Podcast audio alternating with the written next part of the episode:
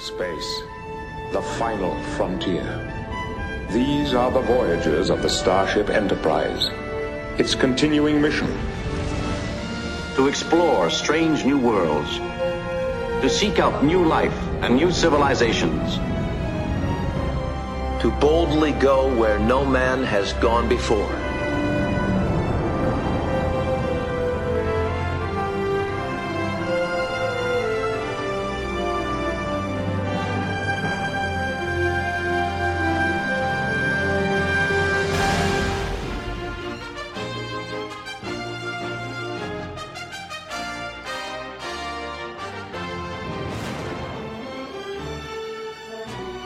We are back at the Academy, and it is me, Dimitri Zerdos, who says fuck the system because the system doesn't work.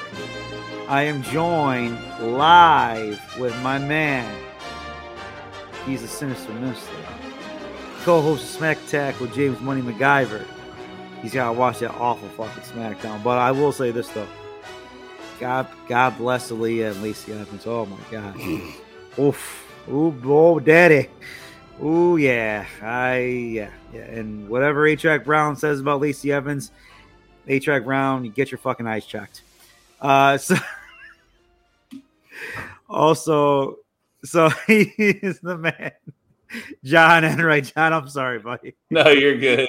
I might go about some tangents today, bro. No, you're good. I apologize. No, H.R. Brown's just mad because Lacey Evans is hooked up with it. I don't know if you've seen her husband. Yeah, he's a big Latino guy, isn't he? Yeah, he's kind of like an average Joe looking dude, and here she is. Yeah, he's not like from the pictures I've seen, he doesn't look like super buff or he's just like a regular dude, and so H.R. Awesome. Brown is just mad that he couldn't pull that, Dude. So listen. According to Billy Ray Valentine, he says that H.R. Brown can pull anything. The man's got the silver fucking tongue. That's where he goes. He goes, Dimitri, man, I see this guy H.R. Brown. You look at him. You're like, what the fuck? This guy's like, but he gets all the fucking girls, man. I don't know how he does it. Well, shout out Billy Ray Valentine, H.R. Brown, Big Ray Hernandez. Yeah, Big Ray. The OGs of the Behind Media Group. That's right. The OGs, the starters. But yeah, no, I mean, and then of course the other thing that gets me thinking, I don't like the turn that they did with Lacey. I thought that was too early and too stupid. No, that's fucking stupid. You had Lacey Evans, you have her as an American hero. She's served in the Marines. She was a drill sergeant, served overseas. You had this buildup of her giving those promos, talking about how she overcame things. And then you just have her, turn heel against Aliyah too? Yeah. I mean, don't get me wrong. I like Aliyah. I think she's the first, where's she from? Pakistan, I think? I don't know. All I know is she's like the one of the first female, Middle Eastern girls to get signed, I think. Could be. And yeah. So it's just, but you're gonna, I don't get it. No. I from what I just see, it's so what's the big deal here? She just doesn't want to face Leah because Leah's not up to her. It's not up here, or is it just because she doesn't want to fucking wrestle? Well, originally 2 weeks ago, Aliyah was supposed to be on, and they had Tamina replace her. Because they've said Aliyah is not any good, and they're talking about sending her back down to NXT. Really? So basically, that's why she hasn't wrestled the last 2 weeks, is because they're trying to find a way to work her down. But you've run into the problem. You've turned Lacey heel. You have no baby faces. What are you doing? SmackDown. Exactly. What are you doing? Exactly. You could have made Lacey Evans the anti-Charlotte. All about the people and everything about it, proud of my country. Just, super cool and not just let it be. But no, we got to go fuck with it. And, we got to play a rib on Aliyah because she's fucking rotten in the ring. Yeah. She looks good. She looks good. No, don't get me wrong. Yeah. Here's the thing. How about this? Can she make somebody look good in the ring? No. Yeah, she's made. Oh, really? No. That's why she's going down. That's the problem. She can't wrestle. Dude, she always fucking lost though in NXT. She never won. Yeah, she was always feeder talent. But that was the thing. Is she. If you watched, and even in NXT, she wasn't good. She wasn't ready. The reason why she was brought up is because she looked good in a two-piece. And that's the whole purpose, you know. But you can, especially when you have a limited roster like SmackDown, and SmackDown has to be a wrestling show because you only have 2 hours. You know, if you could hide her with other people or factions or whatever with Raw, you can't do it with SmackDown. You have to be able to do something in the ring. She can't do it. That just goes to show you the failure of the developmental system. Mm-hmm. I mean, like. They want to talk, all these marks want to talk about how great NXT is, how great the wrestlers are. They're not. I'm sorry. They're not. I mean, there's a few that have come out of NXT that have been good. Lacey Evans is one of them. Mm-hmm. But if you ask any, you know, I don't know, like if you just look at some of the, it's like it's all Japanese wrong style. It doesn't make sense. I mean, why did they send Mandy Rose down? Because she needed work too. Yeah, she was bad. I mean, she was bad. She. I mean, that's the problem. Again, she was brought up because she looked good. You know. Yeah. Yeah. I mean, geez. I mean, look at her. I mean, she's Mandy fucking Rose. Yeah. The only female talents I see down there that even have a possibility of getting over, and they probably won't because it's my fucking company, pal. Is the one they just signed, Roxanne Perez, Roxy, who is a prolific, wrestler on the indies, was very good on the indies. Oh, I know. Very, very, yeah, you've seen her live, had very good matches. Yeah. And, I mean, look at this fucking guy. He's got a picture. John Son and Roxy, man. Oh, that was it. That was his one thing when we were at the show for New Texas. He wanted to be Roxy. Yeah, which apparently she's with Gino Medina. Who's Gino's pretty. Really? She's with Gino. Well, I think so. Anyway, or they have some kind of relationship where they're I don't know, but like I see a lot of pictures like with them together. Yeah. So I look at the female division in NXT. I mean, like, really? I mean, there's. I like Carter and Canizero as a tag team, mm-hmm. but I mean, she is tiny. Mm-hmm. I mean, she can't take the workload of being on the main roster and doing the towns like that because she's not going to last. Mm-hmm. And I mean, I always like Kaden Carter. She has a good look. She's like Ember Moon, only didn't give her the stupid werewolf gimmick, which Ember Moon didn't even fucking keep, which was terrible because it was a pretty cool gimmick. You just didn't keep it. Mm-hmm. So, but to me, it's like I don't see any stars, male or female, because they're just gonna fuck. They're just gonna ruin it. Yeah, Bomb Breaker, freaking Steiner's kid, they're gonna fuck him over. Oh yeah, and the guys that they built already that left to go to AEW, that was gonna be it's gonna put WWE out of business. Yeah, okay. What they lost 4 vanilla fucking midgets. Yeah. Oh, I'm so toxic today. Oh my god. It's all good, man. All right. I'm so toxic. I am so toxic. Oh dear God! I hope there's no Marina Sirtis tweets or any Will stuff. Okay, because no, it's God. Not. All right, it's good. Not. So with that transition, let's transition to our news then. And fuck the Romulans, okay? Yeah, fuck the Romulans. So James, if you'll play our news now, we're going to talk news. The first thing is Lower Decks. After we talked last week, this week they announced when they will release Lower Decks. August 25th will be the first episode for Lower Decks Season 3. So if you're looking forward to Lower Decks Season 3, it's going to be coming out August 25th. So they've given themselves production-wise kind of a breather here after Strange New Worlds. So about, a month and a half or so? I'd say about that, yeah. Yeah. So really it's looking like Strange New Worlds will end the production year and Lower Decks will start it. You know, which that's really good. Yeah, I like it. I think it's great. Mm-hmm. And so if you haven't seen Lower Decks yet, make sure you're checking it out. Paramount Plus, get it. It's $4.99, and I mean, just it's now everywhere. It's in the UK.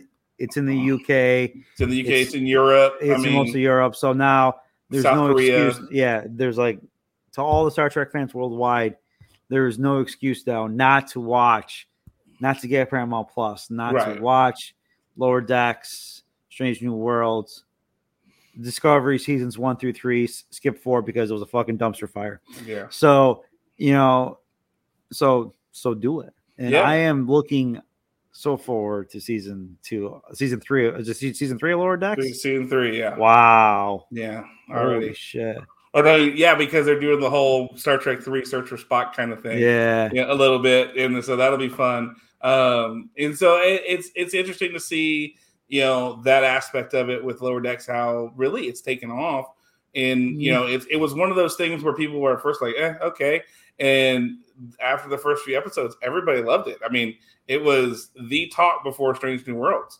You know, and so you can't go wrong with Lower Decks. I mean, we tried to do an episode with all the Easter eggs, and we couldn't even keep up with that. I mean, because we'd have had a 5-hour episode if we would easily sat down and really done it. Like, if we would have really gone through every episode and looked at the Easter eggs, it would have been, good Lord. I mean, 5-hour long episode. There's so many, and there's so many obscure ones out there too, where they just pluck, and only like seasoned fans like me and you can like point them out. Yeah. And there's still even ones that we don't even see that we might have to go back and watch again and then again. So it's a really, but here's the thing, somebody who doesn't really watch Star Trek, they can watch that show and they can just fall in love with it because there's no like, because nothing is sacred. Right. It's funny. Exactly. And they're not afraid to make fun of themselves. Yeah. You know, and so you get the Kirk and Spock references, you get your Picard references, and Riker. I mean, because Riker plays a serious role at the end of season 1 and season 2. So you have those things in there. And so it's a lot of fun. You're getting connections from everything. Voyager, Tom Paris with the plate, you know. Tom Paris, competitive plate. Yeah. And, Tom Paris, I'm going to sign my competitive plate. Kazons! Hey, we'll show you how we do it in the Delta Quadrant. Dude, Kazon was the worst fucking enemy ever. I'm sorry. Like, I saw Voyager had some horrible fucking enemy aliens. So I'm sorry. I don't get me wrong. I love Voyager. It was great, but fuck, what the hell were you thinking with some of those aliens? Kazon sucked. Yeah, Kazon really fucking sucked. Yeah. No, I said somebody posted a thing on the internet, and it was when you order a Klingon from Wish, and they had Klingon, and it had Kazon as the Klingon from Wish. So it was. Oh, that is so true. But they'll make fun of all that kind of stuff. But interestingly enough, it is Emmy season. Star Trek Picard and Strange New Worlds pick up 5 Emmy nominations. That's it. Yeah. Are you fucking kidding me? Right. So, there's some fucking bias there. Now, mind you, remember they've been campaigning all 4 shows, but Picard picked up 4 nominations: outstanding period and her character makeup, non-prosthetic; outstanding prosthetic makeup; sound editing for a comedy or drama series 1 hour; and outstanding fantasy sci-fi costumes. And then Strange New Worlds picked up a nomination for sound editing for a comedy or drama series. That's it. Yeah. Nothing for Anson Mount, nothing for like Rebecca Romaine, her portrayal of Una, nothing for Ethan Peck for portrayal of Spock. Mm-hmm. Are you fucking serious right now? No, right now. This is, I swear to God, it's like sci-fi always, it never gets its due because they're great actors. I mean, to me, in Star Trek Next Generation, Patrick Stewart couldn't won a fucking Emmy for best actor in a TV series every single year of Next Gen. Mm-hmm. So you mean to tell me that Anson Mount, who fucking was unbelievable as Captain Pike, who basically became Pike in that role, you mean to tell me that that name me. The only actor I can think of that's a better actor than him that he did is James Spader from The Blacklist. His portrayal of Raymond Reddington. That's it. There's nobody else out there on TV that's a better actor than Anson Mount or James Spader. And if you want to, like debate me on this, come find me on social media. Seriously, no, because who else is there?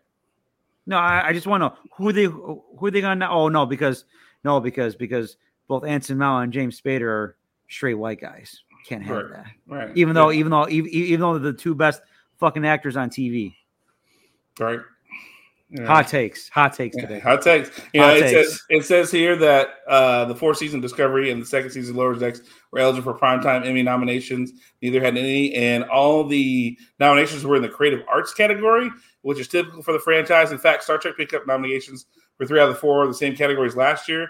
But unlike last year, and for most Star Trek, there was no nomination for visual effects this year. So, which to me is another what the fuck? Yeah. You know, I mean... What? I'm sorry, did fucking Disney get all the fucking shit? What, for their shit Marvel series? I'm sorry. Yeah. I mean, fuck, you know, I just... Yeah. And so here's the thing.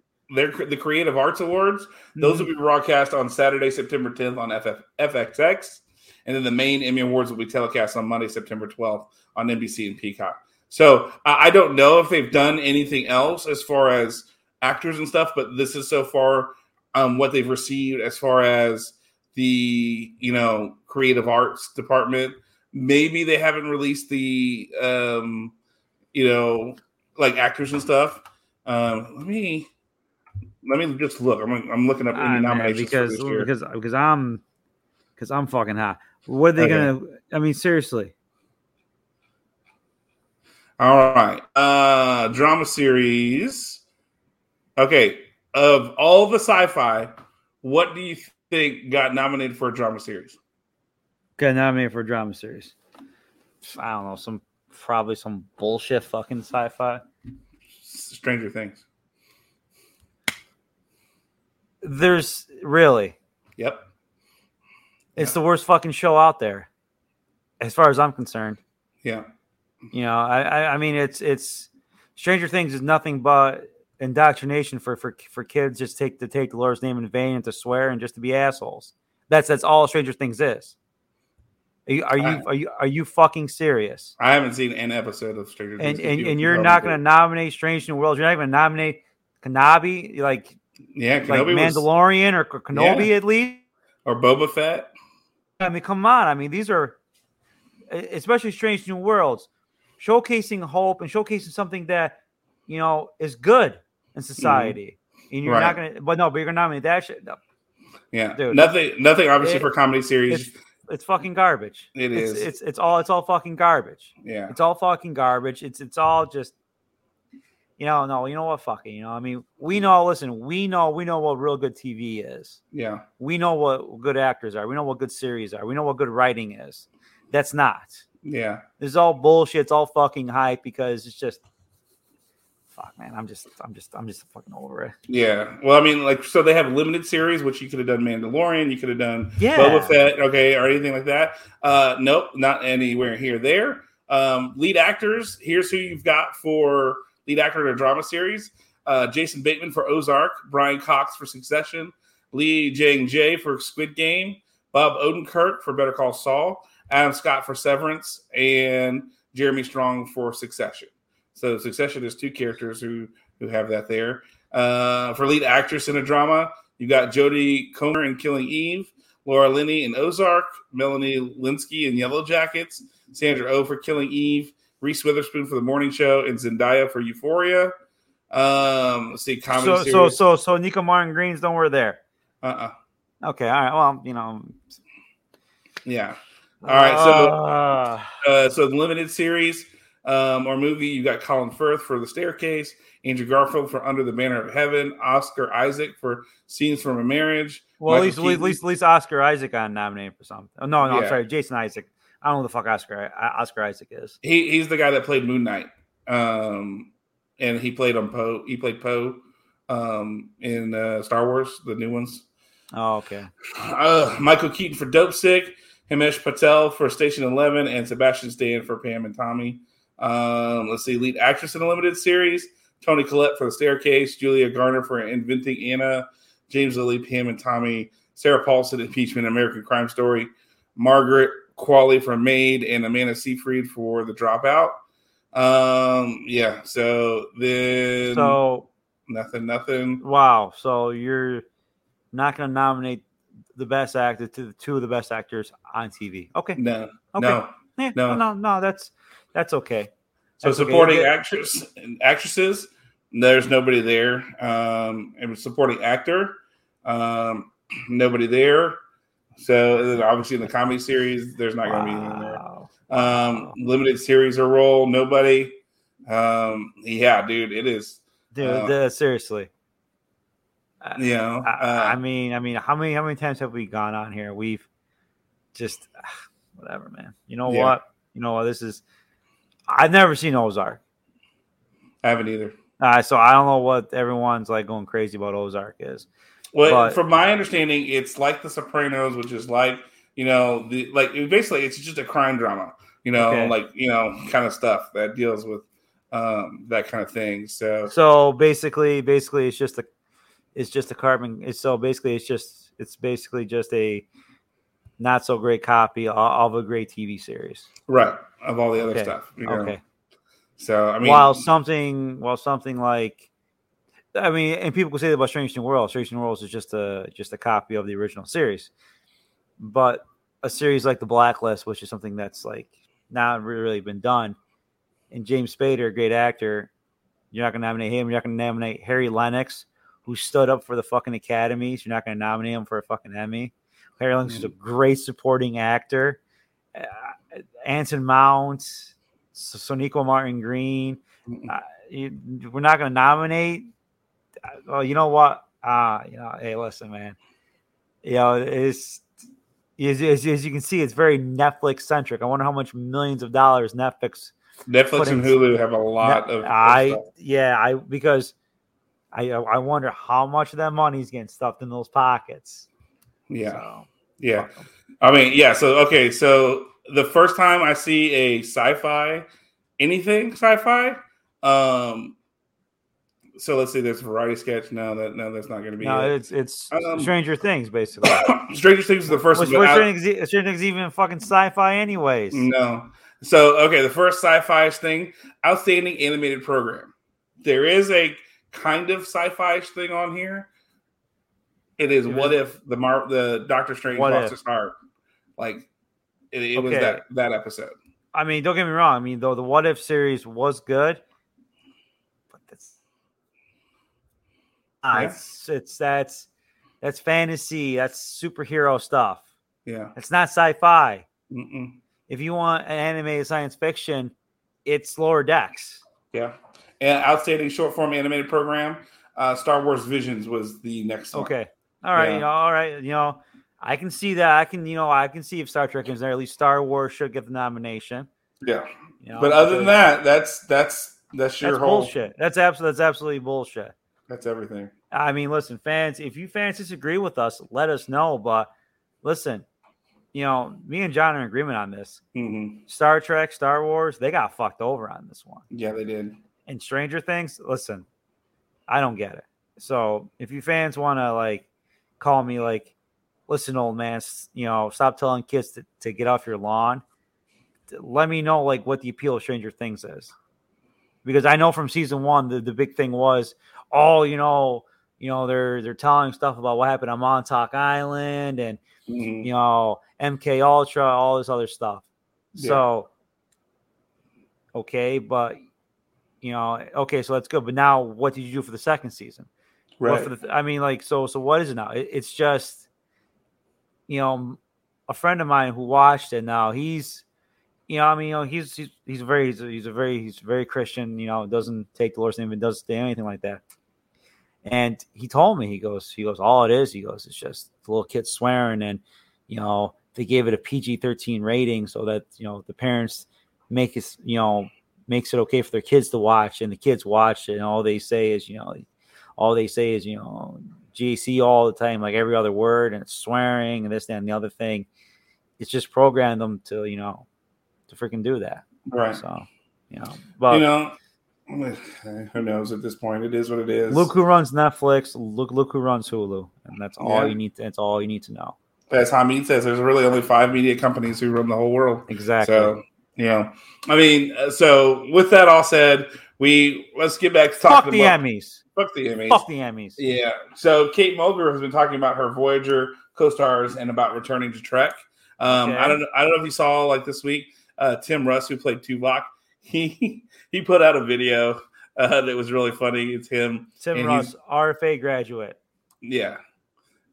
He very liberal, but he's extremely liberal. I know. Yeah, but he's got this video it was on his Instagram or Twitter or whatever, and he's like, I have 135 IMDb credits. I have been in many shows and movies and TVs. I was in a long form television sci-fi show that was very popular, and yet everybody will remember me for combing the desert and me saying, "Man, I ain't found shit." That is the one of the greatest fucking lines ever in a movie, because that movie Spaceballs, to me, that is the greatest. Spaceballs, Blazing Saddles, or History of the World. I mean, those are fucking mecca comedies. If you're getting into movies and you need to watch comedies, you need to look at anything that Mel Brooks has done. And Spaceballs, to me, is just, you got comb the desert. You got guys out there with fucking combs. And is it stereotype to have the pick comb and have, two guys? Yeah, it is there. But guess what? It was funny. It was hilarious. Yeah. Because here's the thing, because they poke fun at everybody. How hardcore were they on the freaking Jews? In that movie Spaceballs. It's just oh my God.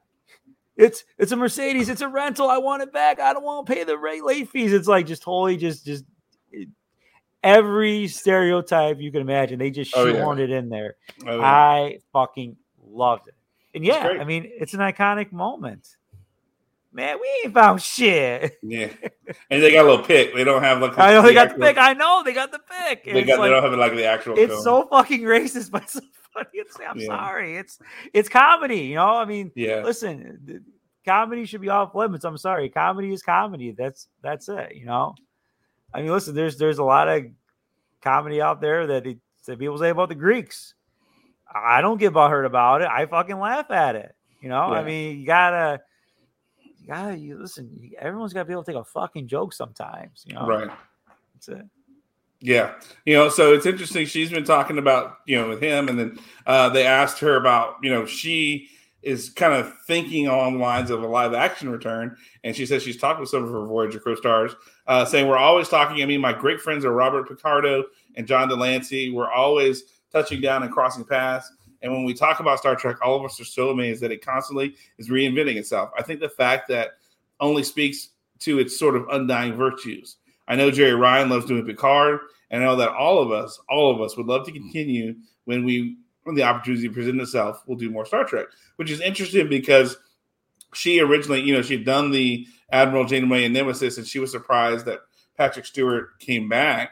But now with Picard and the success it has, she's kind of rethought her tune, especially with Prodigy, being a cartoon where she's hologram Janeway, and then we saw at the end she's Admiral Janeway, but she always says, that it was weird, that she got to play an admiral, and she says it was done very fast. I think it was immediately after Voyager, if not the final week of Voyager, when she played that Admiral Janeway. So she's either just finished or they haven't quite finished wrapping, Voyager when they did that for Picard. And then, so it says, now your 2 Janeways, Admiral Janeway and Hologram Janeway. Actually, it's 3, Captain Janeway, Admiral Janeway, and Hologram Janeway.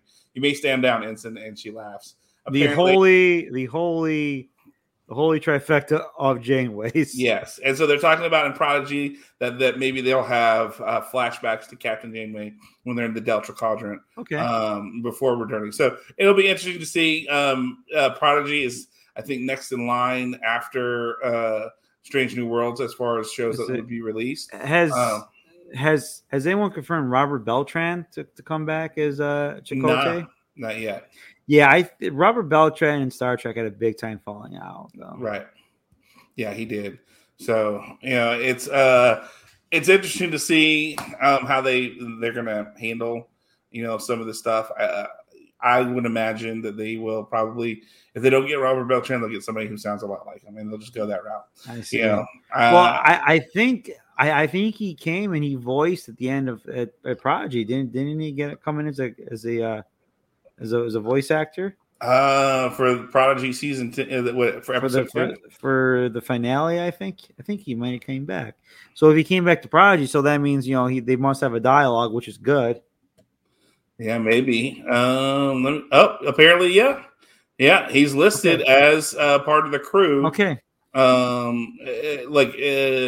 I don't know when he showed up.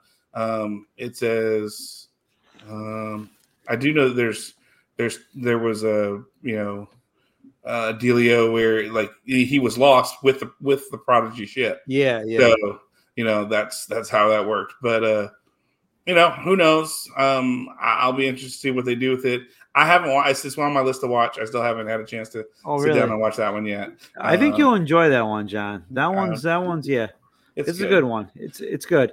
I mean, yeah. They say it's set up for kids, but as me as an adult, as a Star Trek fan, it was good. It was, you know, it was entertaining, but it definitely showed that it doesn't matter. You know, it shows that you can overcome whatever, you know, whatever deficiencies that you have to achieve your best. So that's basically whatever Star Trek's always said, you know, just, you know, work hard. And if you work hard, you can achieve great things. So.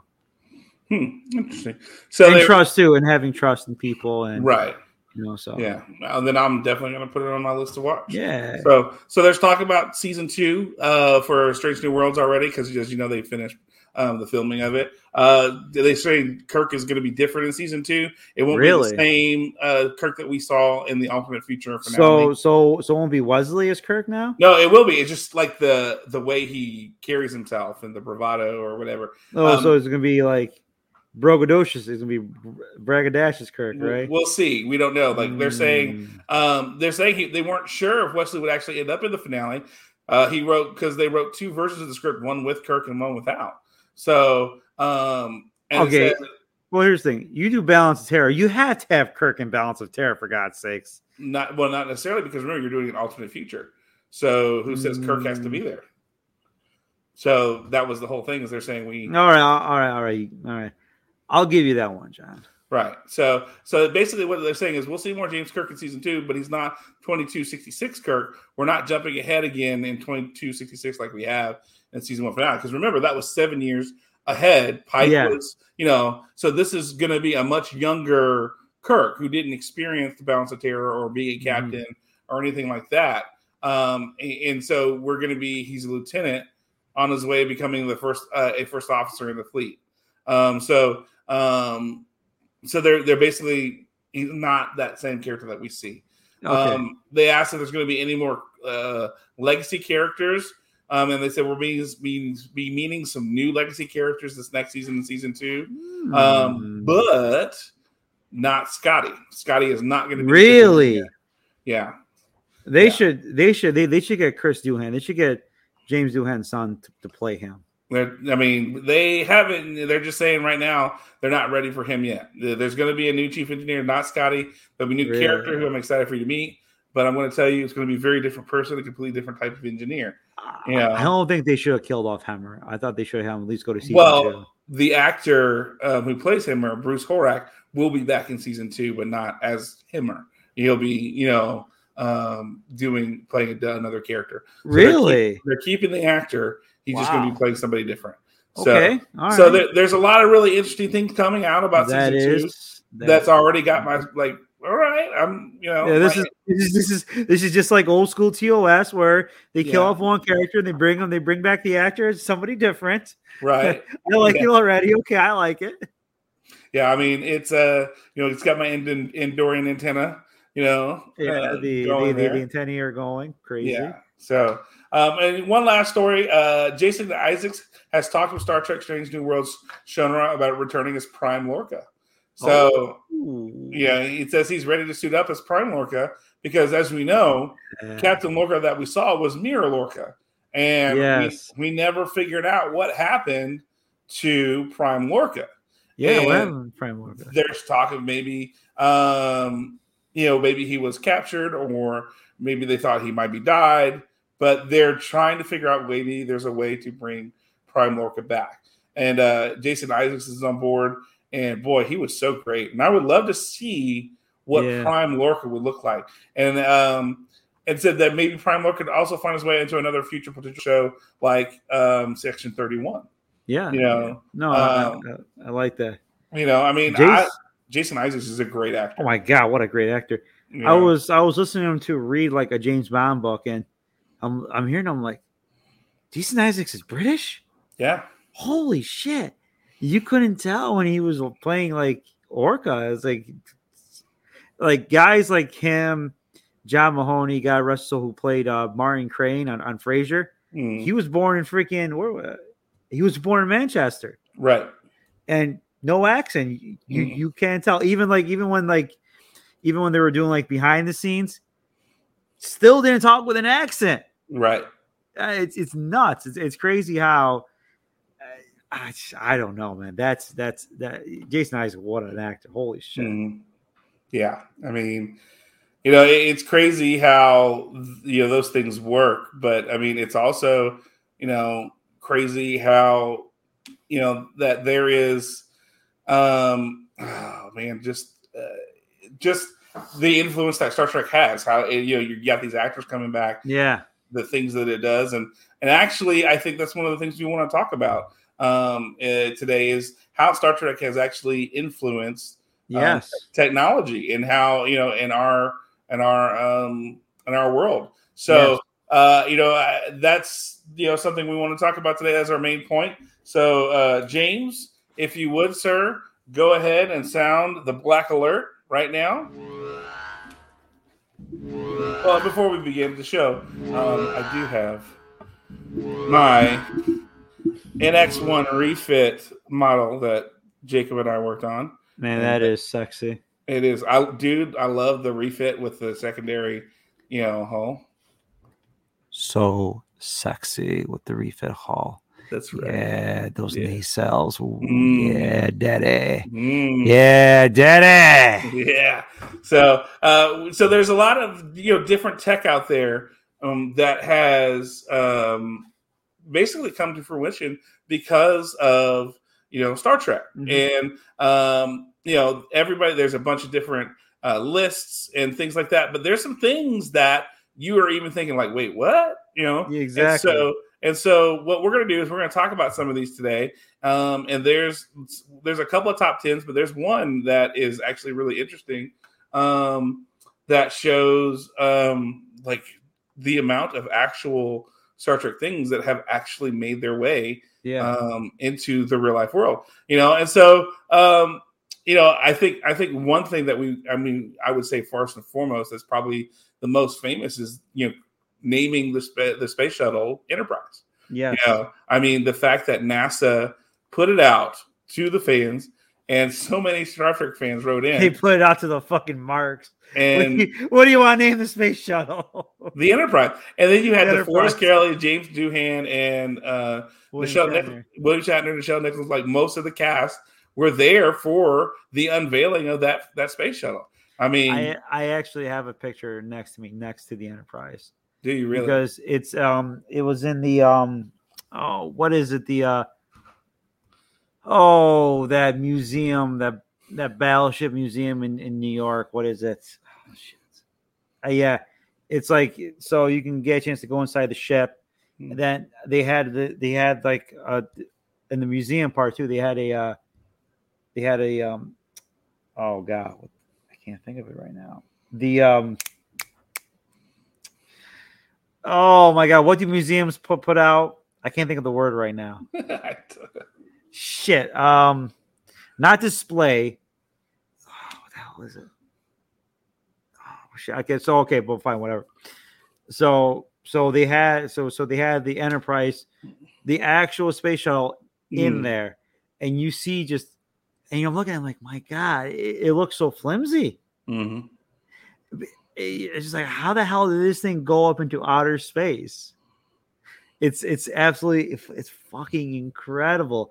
It was so fucking big. It's so big too. It's huge. And that's what people don't recognize. It's a big ship. It's a big ship. Yeah, space shuttle is not small. Yeah, I mean, no. You look at it, like you look at it. It's on a rocket, which is pretty big. You look at it on a 747 though, and it takes up the entire 747. Yeah. Yeah, I mean, when they would ride it back. Yeah. Now I got to tell you this. So my dad did a lot of flying when he was, working for the oil and gas company, and he said a couple of times he's gotten to see, going opposite direction, the 747 with the shuttle really on the back, going back to Florida from landing in California or whatever, and going back. He was going west and it was going east, and he got to see the pilots like kind of called it out, look out the window, and you can see. Holy shit, dude! He's like, it was cool. It's so cool to see something like that. That's so cool. I mean, it's a that's I mean the fact that you had a major piece of technology to help explore our universe, and you called it the Enterprise, and it was the first one, the first shuttle called the Enterprise. So also too, the nuclear battleship USS Enterprise as well. Yes, I mean that was that's but you have the sailing ship Enterprise. The sailing ship Enterprise. I mean, so I mean the Enterprise has had a legacy as a ship name for a very long time. Yes, but like really, if you think about it, with the technology involved. That was one of the first things that really was influential. Yeah. That Star Trek put its name on it. The Enterprise was the Enterprise for the aircraft carrier. Star Trek had no real, I think, influence on that because it was a naval tradition up to that point. Okay. Carrying the ship name Enterprise. But now going forward with space and space exploration, of course you're going to name your first shuttle Enterprise. I mean, exactly. The only thing on that. Now there's a couple of top 10 lists. Or we could just. There's another one. Listen, I can tell you one. I know one piece of technology offhand, and I had it. Okay. Growing up, I think a lot of people had this phone, the Motorola StarTAC. Yep. Literally StarTAC. Mm-hmm. They could have named it Star Trek. I mean, now me growing up, I didn't even like. I was like 11, 12 years old. I was going to high school. I really didn't know a lot about sci-fi. I was more into James Bond and stuff. So I had this cell phone, StarTAC. I was like, why did they call it the StarTAC for? And it's like kind of like funky looking. Mm-hmm. And then once I watched my first episode of the original series, I seen Kirk flip up the communicator. I'm like, oh my God. It hit me. I was like, Motorola created this, and they named it the StarTAC. Mm-hmm. I mean, is that the most fitting tribute they could for oh yeah, like sorry. And then during Boston Legal, like Denny Crane had like the Motorola StarTAC, and it was like the communicator sound was his ringtone. Right. I mean that's you can't. They're going to show you like the power that Star Trek had in creating things. Where a major company like that is going to be like, you know what, we're going to do a wink and a nod to Star Trek by naming it the StarTAC. Right. And do you know when that first StarTAC came out? I think it was 91 or 92. Really? 1976. Are you kidding me? Yep. First handheld cellular phone back in the 1970s. 1976, it was made by a man named Martin Cooper. He's credited with the invention of the first handheld cellular phone. And the prototypes for the device were inspired by the original Star Trek tech. Get the fuck out of there. Yeah. So, I mean, you got to think about that. Another one that's really big, which we used during COVID, telepresence, looking at a screen and basically that's been around since 1966, but it's continued to evolve. And Cisco was the first system to offer that, telepresence system.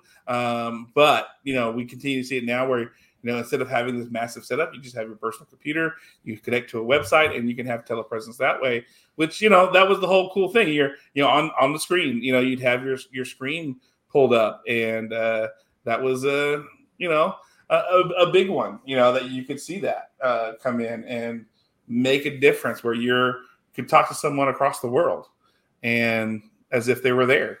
You know, it's I mean, I know nobody likes to talk about it now because it's like, oh, COVID, and we had to deal with it so much, and we had so many Zoom meetings or Skype or whatever. You know, and it's just like, I mean, hell, we're doing it right now. But yeah, I know, yeah. But you know, at the same time too, it's, you know, you can't say that wasn't inspired by Star Trek. You know, the idea definitely. You know, being one place and connecting with someone across the world in another place. Yeah. So, yeah, and seeing them and talking to them and having that conversation, you know, that's 100% Star Trek, you know, as well. So what about what's something else you could think of, Triple D, that would be?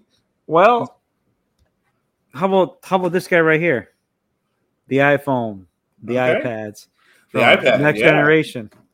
Yeah, I mean, it's like right there. They look at the pads and they go through the pads. Mm-hmm. iPad. Yeah, you know, I mean, the iPads. Also, now this one might be a stretch. Virtual reality and the holodeck. That one works. I mean, you can say that. I mean, it's not quite fully there, but it is. You know, in that aspect, you know. Well, here's the thing: you put on that Samsung VR goggle, you put those goggles on. Mm-hmm. You're literally in whatever that your download program you downloaded in. You walk into the holodeck, you're in that program that you downloaded. Mm-hmm. It's a little different with the holodeck because you know you don't have to wear goggles or anything, but it's still similar that. You know, that this was kind of created during Star Trek, the animated series, as like the Rec Room. And then once we got to Next Generation, that's when the holodeck really, like, you know, really like the virtual living and virtual reality and everything else. It was just crazy, you know. So, yeah. You know, I mean, pardon me. Another one that has been, you know, big is, you know, that everybody kind of has. And by the way, the iPad made its first appearance in 2010. And if you think about that, I mean, that was only, 12 years ago. And just think about how that's crazy. Isn't that crazy? It's crazy how ubiquitous it is now, you know.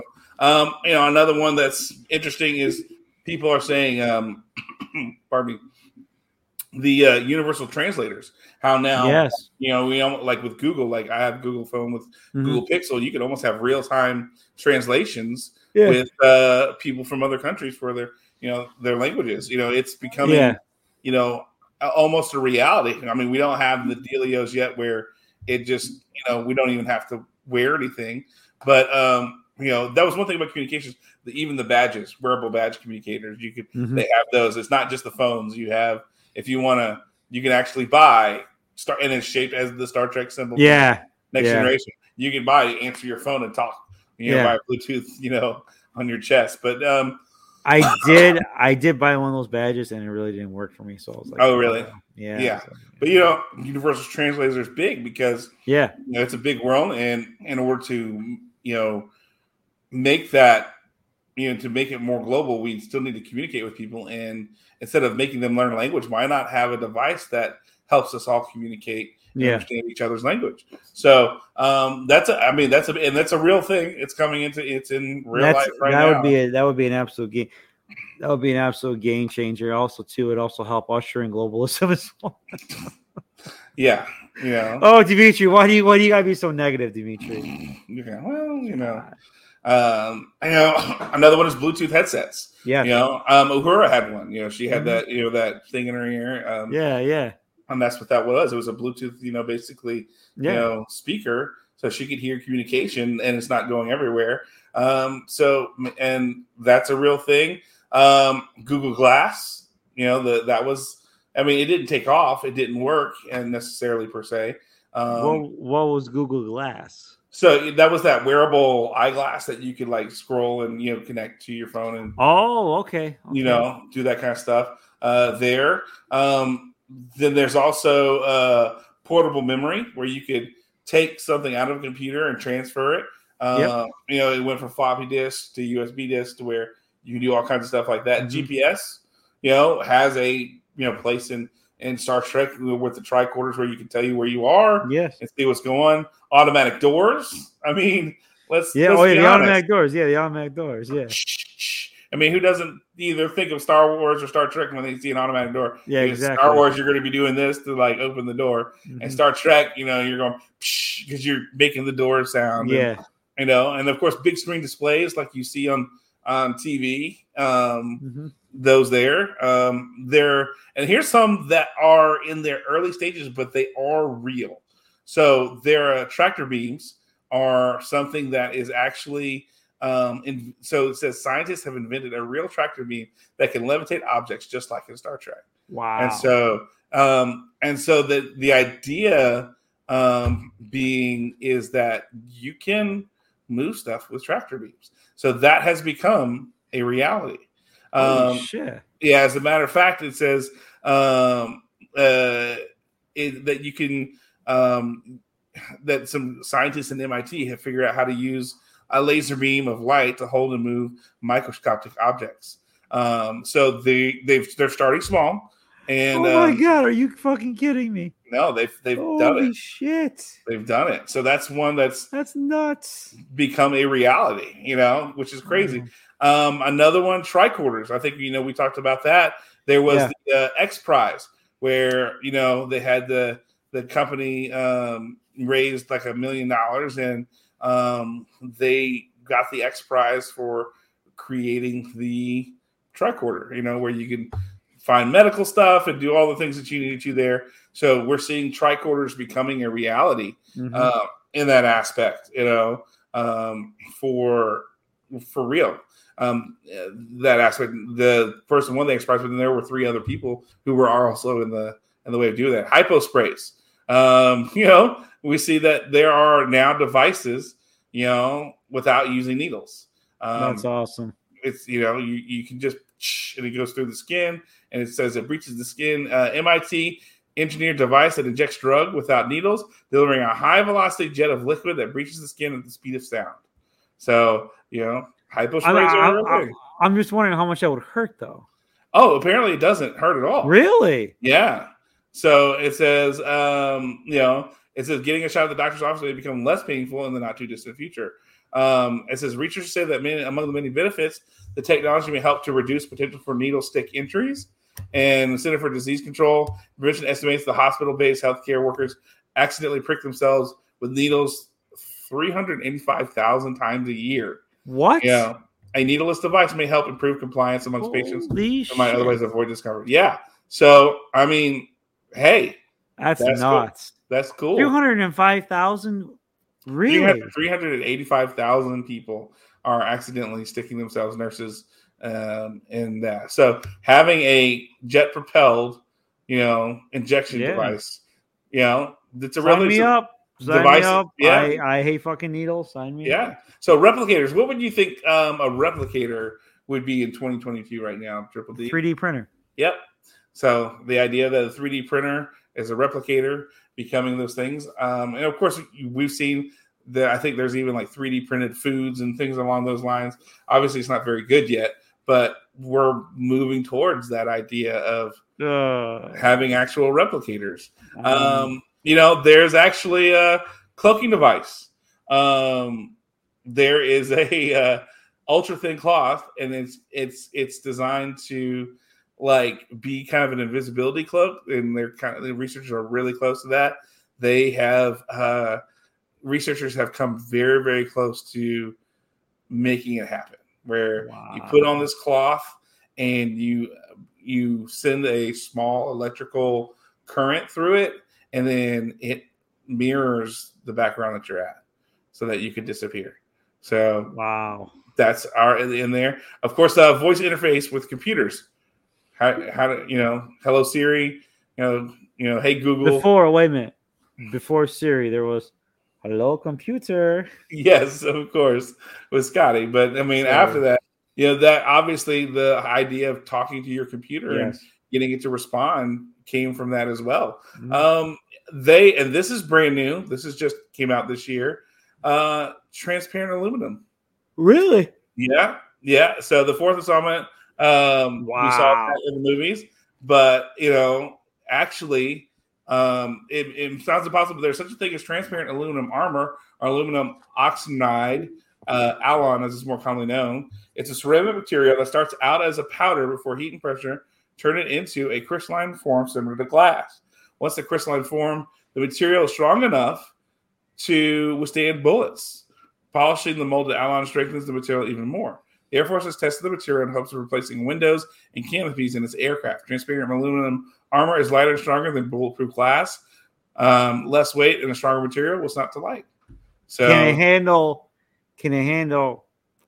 like two whales and a bunch of seawater in an old Klingon bird of prey? Can it hold up to it? I'm sure it will. Well, then we got to put that theory to the test. Yeah. So we need to find a bird of prey.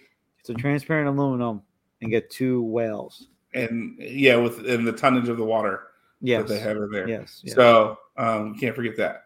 But yeah, no, it's a real thing. Wow. It is. That's crazy. They have made it into that is.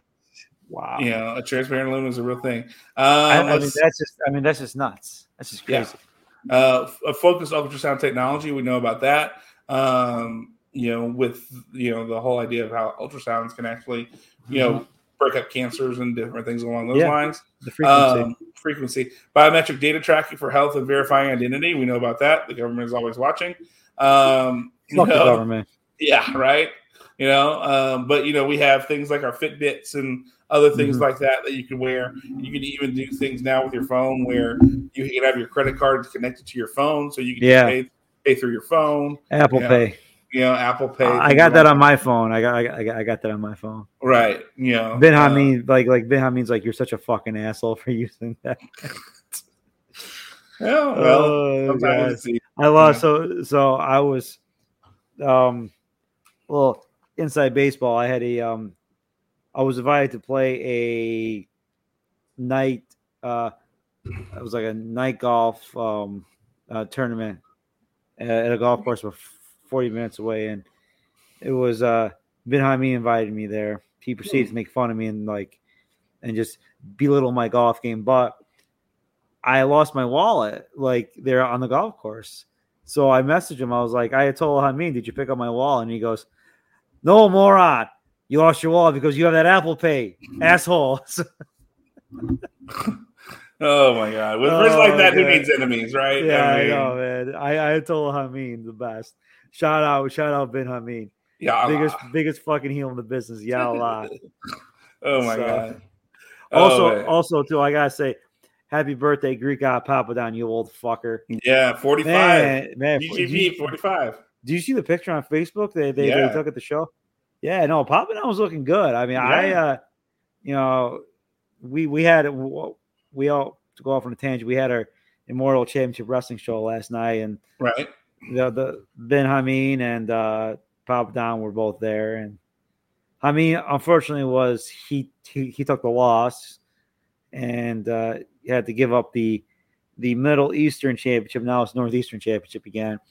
And Papadon beat Brute Van Slyke, a 350-pound monster, thanks to Bin Hameen.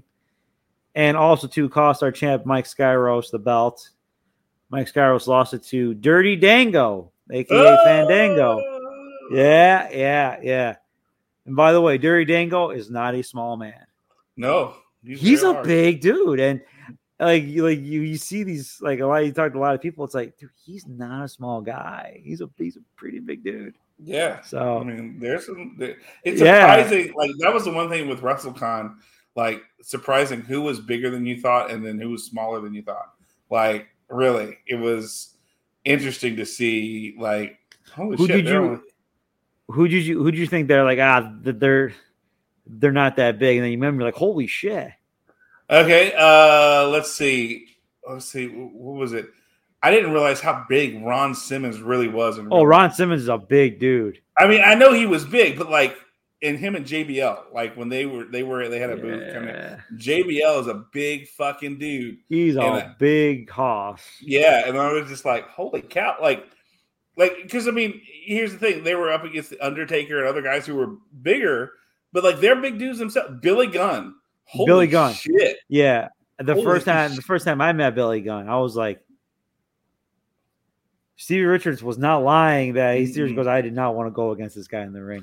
No, dude. I mean, he's fucking big dude. And he's a monster still. Like, and the thing about it, though, is you're going to troll Adam Cole and Bobby Fish and Kyle O'Reilly against them. I mean, come on, man. Yeah, I know.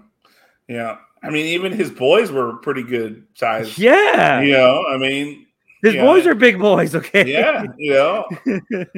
I mean, you know, and it's interesting, like, even sitting down, you could see how big Big Show was. Yeah, yeah. I mean, like, holy shit. Like, that's a – I mean, you know he's a big dude. But in real life, seeing him in person, and he's just sitting down, and you're just like, oh, Jesus. That is a very large man. Yeah. You know, Mark Henry. Like, you know, same thing. You, like, just – even sitting down, very large man, just going, holy cow. There was, I was at, no, I'll tell you this. I was at Ava Tulo's a couple of days ago, and in walked this fucking monster, probably 6'9", 6'10", probably 330, 340. I was like, this guy's a big fucking dude. Nicest guy in the world. And I asked Connor Roth, you know, the owner's son. I was like, Connor, who was that? He goes, oh, yeah, he's an offensive lineman. I think he's on the – forgot he's like on some team's practice squad. I said practice squad. Holy shit! That's a fucking beast, man. Yeah. Holy shit! Yeah. So, I mean, there's. I mean, you look at some of those offensive linemen, the wrestlers, big fuck. Yeah, I was even professional golfers. Look at a guy like John Rahm. John Rahm is 6'4", 250 fucking pounds. Wow. He is a fucking monster, and everyone's like, he hits the ball a mile. Yeah, because he's a lot of ass through it. Tony Finau, he's a fucking tall dude. Dustin Johnson, I mean, he's a big guy too. You know, all these guys. Hell, even Phil Mickelson. You know, you look at them. You know, they're not like average guys. You know, they're big dudes. You know, they're you know they're guys that played sports and stuff. And then you look at some wrestlers that are wrestling on TV, and John, you're like double the size of them, and you're like, well, how the fuck is this guy even on TV? Why is he even a wrestler? He should be a fucking manager, you know? So yeah.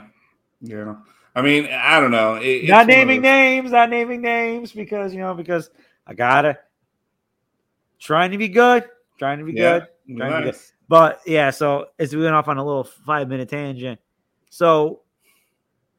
We're talking about the thing. It was transparent aluminum, I think. Yeah. So there was so what other inventions do they list there, John? Actually, the visor like Jordy has. That's actually really bionic eyes for the blind. Okay. Has become a thing. And that in 2005, a team of scientists in Stanford successfully implanted a small chip behind the retina of blind rats that enabled them to pass a vision recognition test. Really. So we've got some. That means in theory, a person with a 2400 sight blind due to loss of retinal cells from retinitis pigmentosa can obtain a 2880 sight. So it's not good enough to pass a driving test, nor normal vision considered 20/20, but good enough to read billboards and go about your day without the aid of a seeing eye dog. Wow! So, yeah, that's incredible. It is. It's amazing. That's absolutely amazing. You know that they've got that. Diagnostic beds. That's actually another one. Wow. You know, there are the University of Leicester, UK, has developed a high-tech $1 million medical suite. You know, to diagnose patients, sci-fi style. So basically, it's going to detect sight, smell, and feel of the disease without the use of invasive probes. And so it's going to the idea is it's going to mass spectrometer breathalyzer. There, it's also going to use a thermal and multi hyperspectral imagers.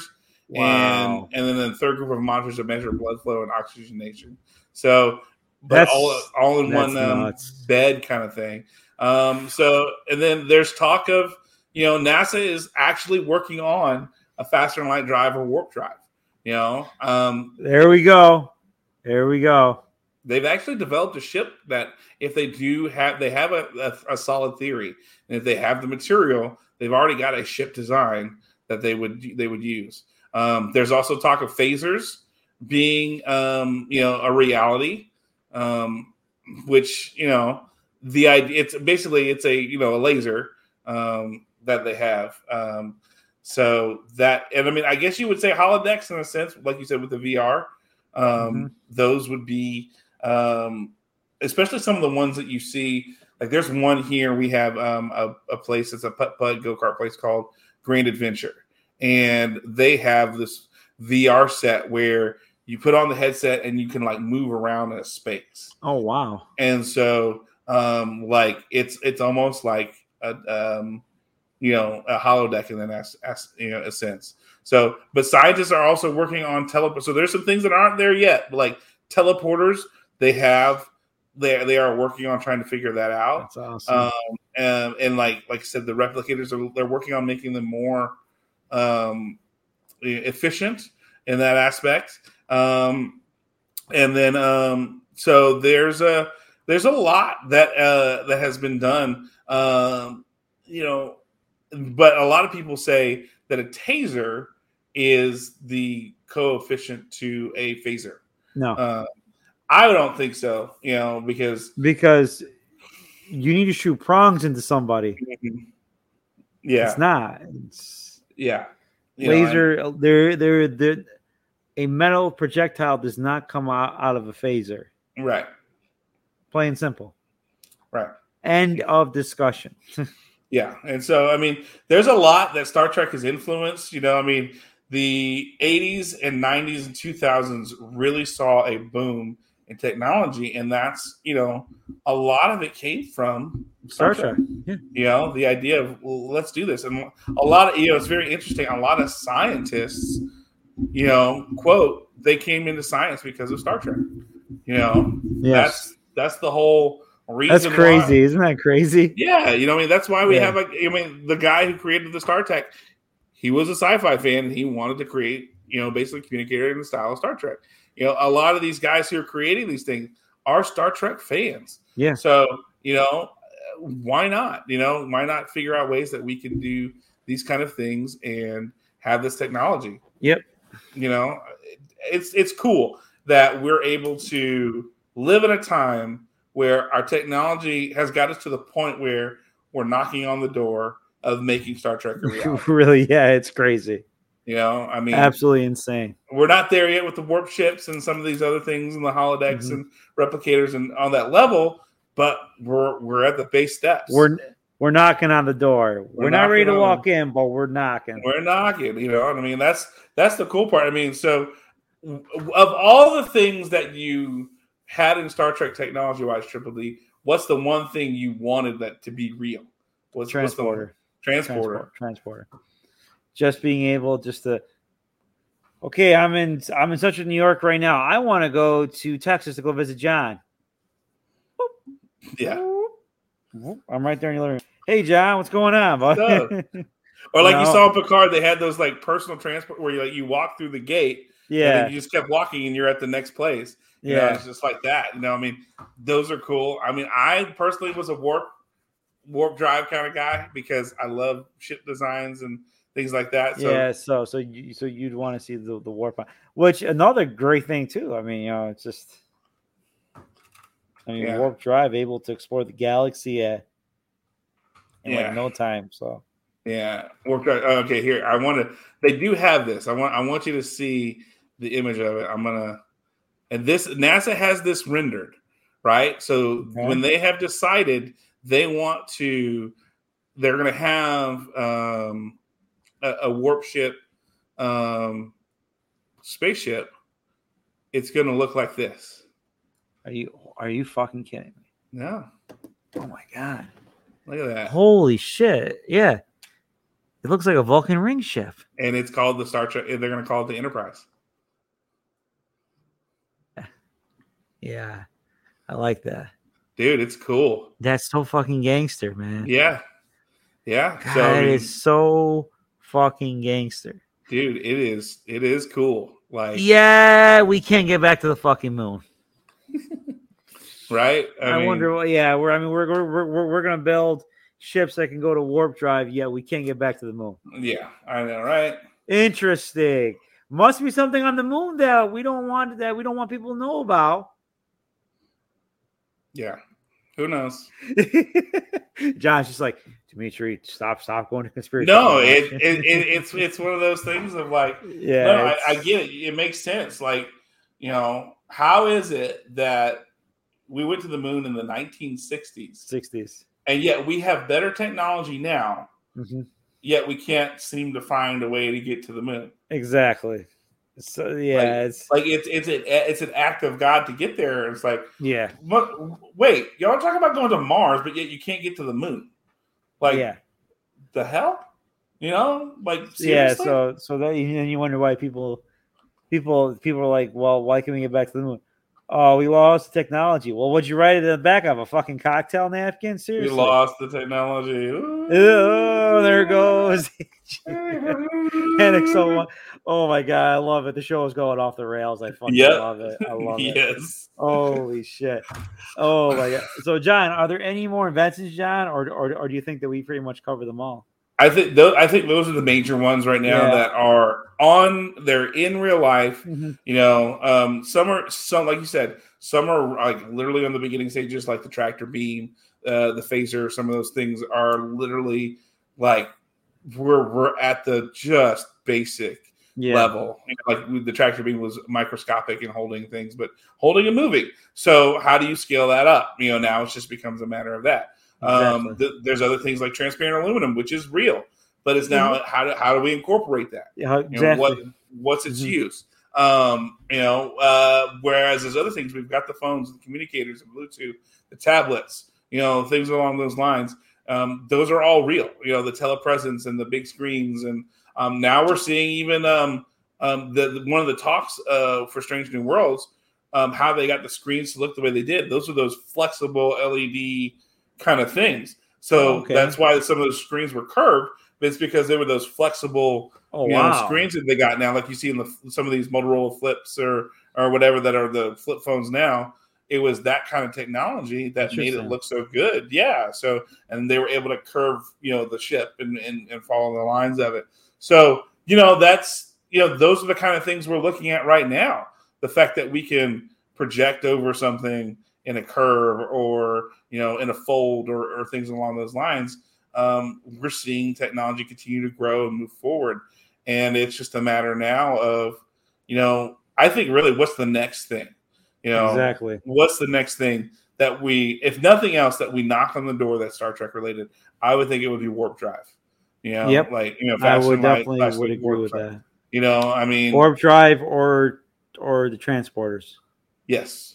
One of those two, you know, I think they're probably closer to warp drive than they are transporters right now. Yeah, without a shadow of a doubt. But I know they're working on transporters as well. That was one of the things that they said they want to see happen. But you know, it's a matter of figuring it out and how to best, you know, handle the transporter and things along those lines. So, you know, that's the thing about that's so great about Star Trek. You have technology, you have story, you have characters, you have, you know, these existential crisis things that you're dealing with. And then you just got plain action where you're going to punch somebody in the face. So, you know, I mean, Star Trek is the way to go. You know what I mean? Yes. And the fact that it is, I mean, Roddenberry was very specific to be science-based in the theories to where even if like with warp drive, there is a theoretical, like the whole purpose with warp drive is NASA already had kind of a theoretical idea of how warp drive worked. And so then it becomes now, okay, well, that's a theoretical, like way out there. And we're seeing as we go that NASA's making it more of a reality.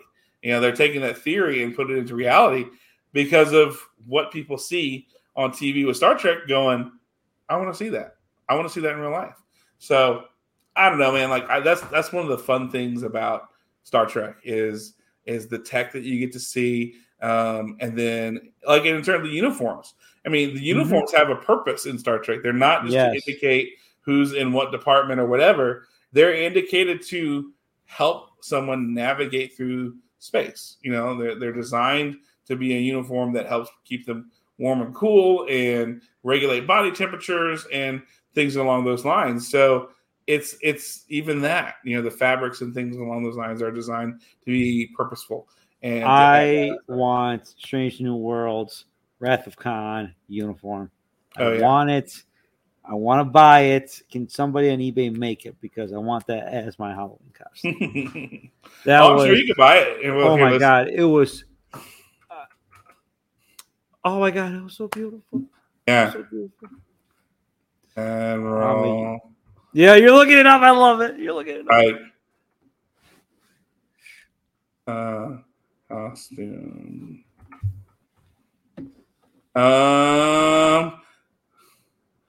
Okay, there's a Captain Pike.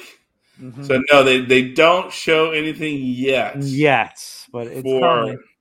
You know, it's a coming. Yeah. So you can get the Strange New Worlds. You know, like the tops and everything like that. Mm-hmm. But there's not the Admiral Pike look yet. So, well, hopefully that should be coming out soon. Yeah, yeah. You know, me personally, I've already looked for the Thor Love and Thunder, like with the vest and everything. $125. What? Yeah, for a couple of them. So I was like, That includes your choice of wig, so you can have the with the beard or without the beard. Oh my God! So yeah, I don't need a beard. I still gotta watch Love and Thunder. Dude, it's so good. I'm telling you, it is so good. So, but you know, with all that said, I think we need to go ahead and give the people this week's Trek Wreck, which is you this week. Oh, geez, you're putting the heat on me now. What do you mean putting the heat on you? That I did the thing last week, and so it's your turn to do the trigger. So, James, if you will play our Trek Wreck music right here.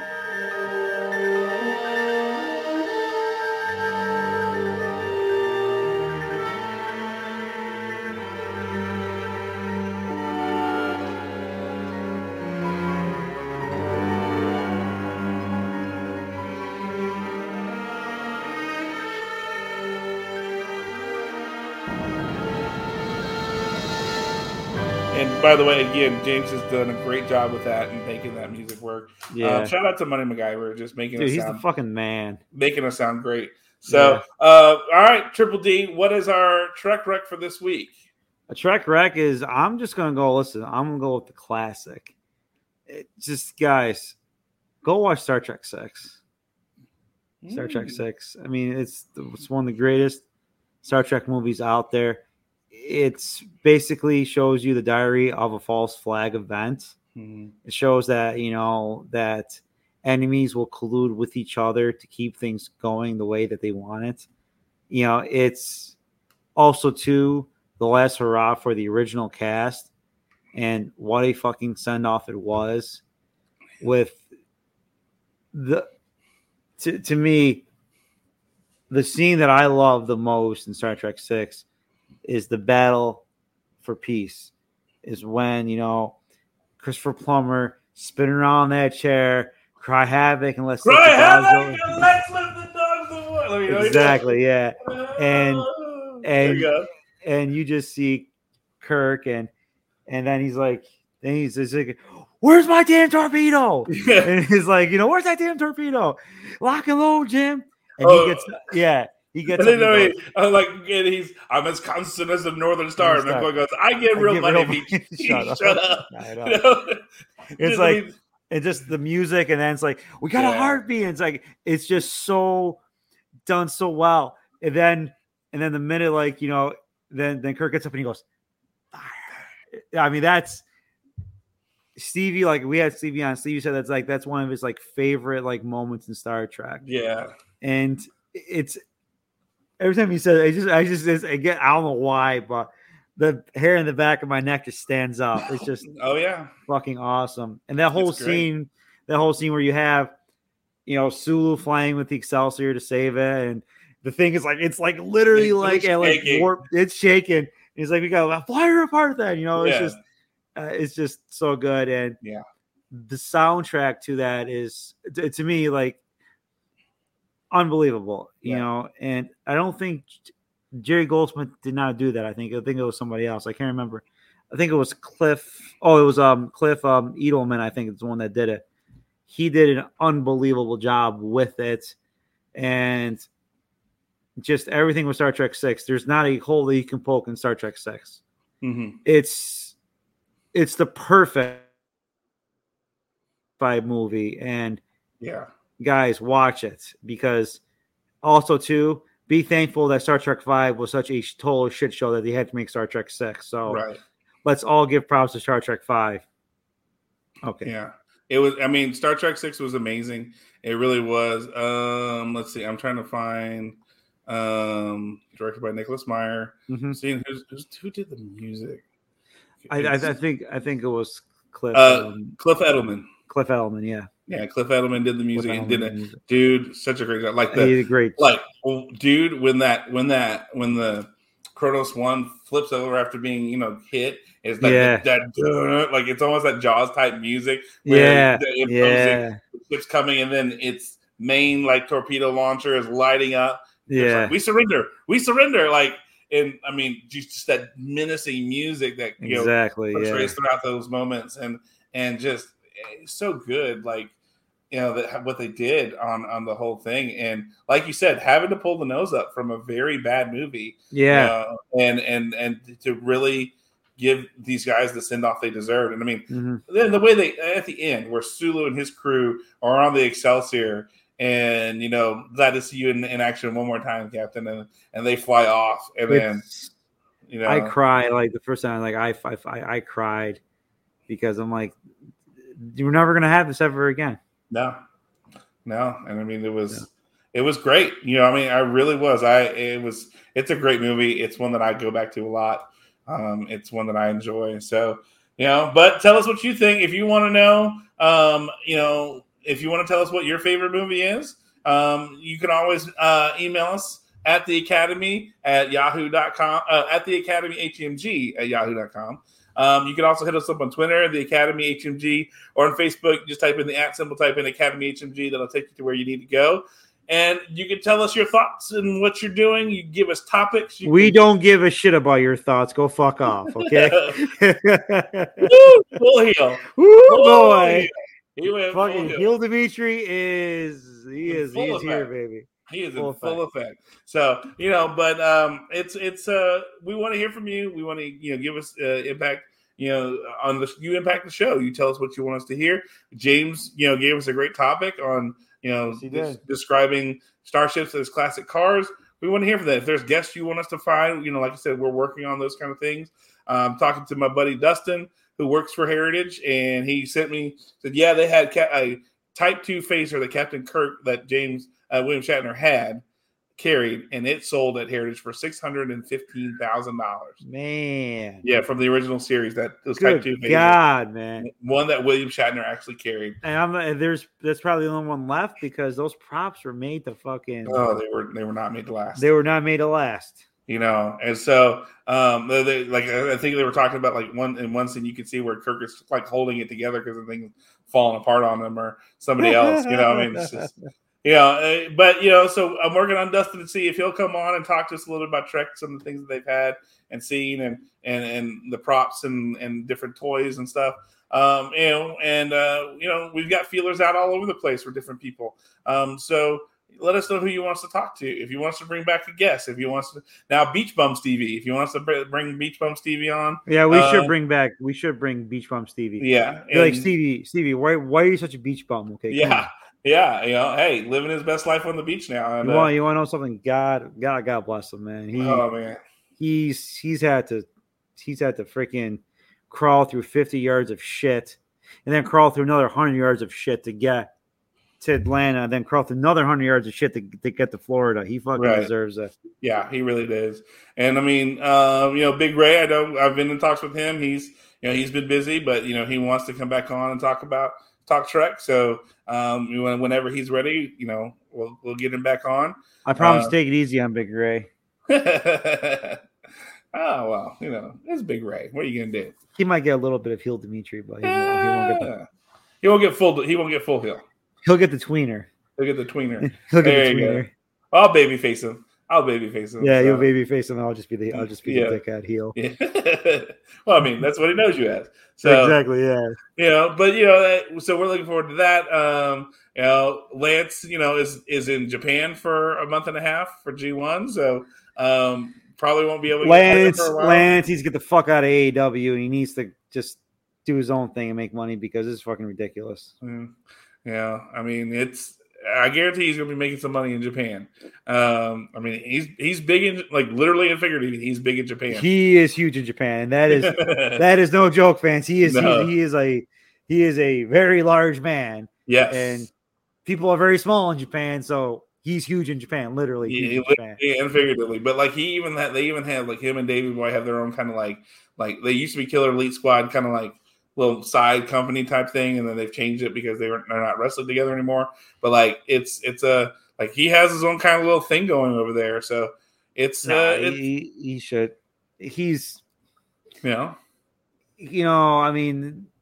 totally the minute they had Cody beat him clean in the ring, I'm like, that's it. He's done. He's done. Yeah. He's got no cachet anymore. Mm-hmm. He's done. Yeah. You know, they had him come out, murder people, pull people through the fucking ceiling. It's like, okay, but what did he do? Yeah, he hasn't won a title. He hasn't won a title. He hasn't beat anybody with any name recognition. Mm-hmm. Yeah. I mean, it's like, what are you doing? Yeah, exactly.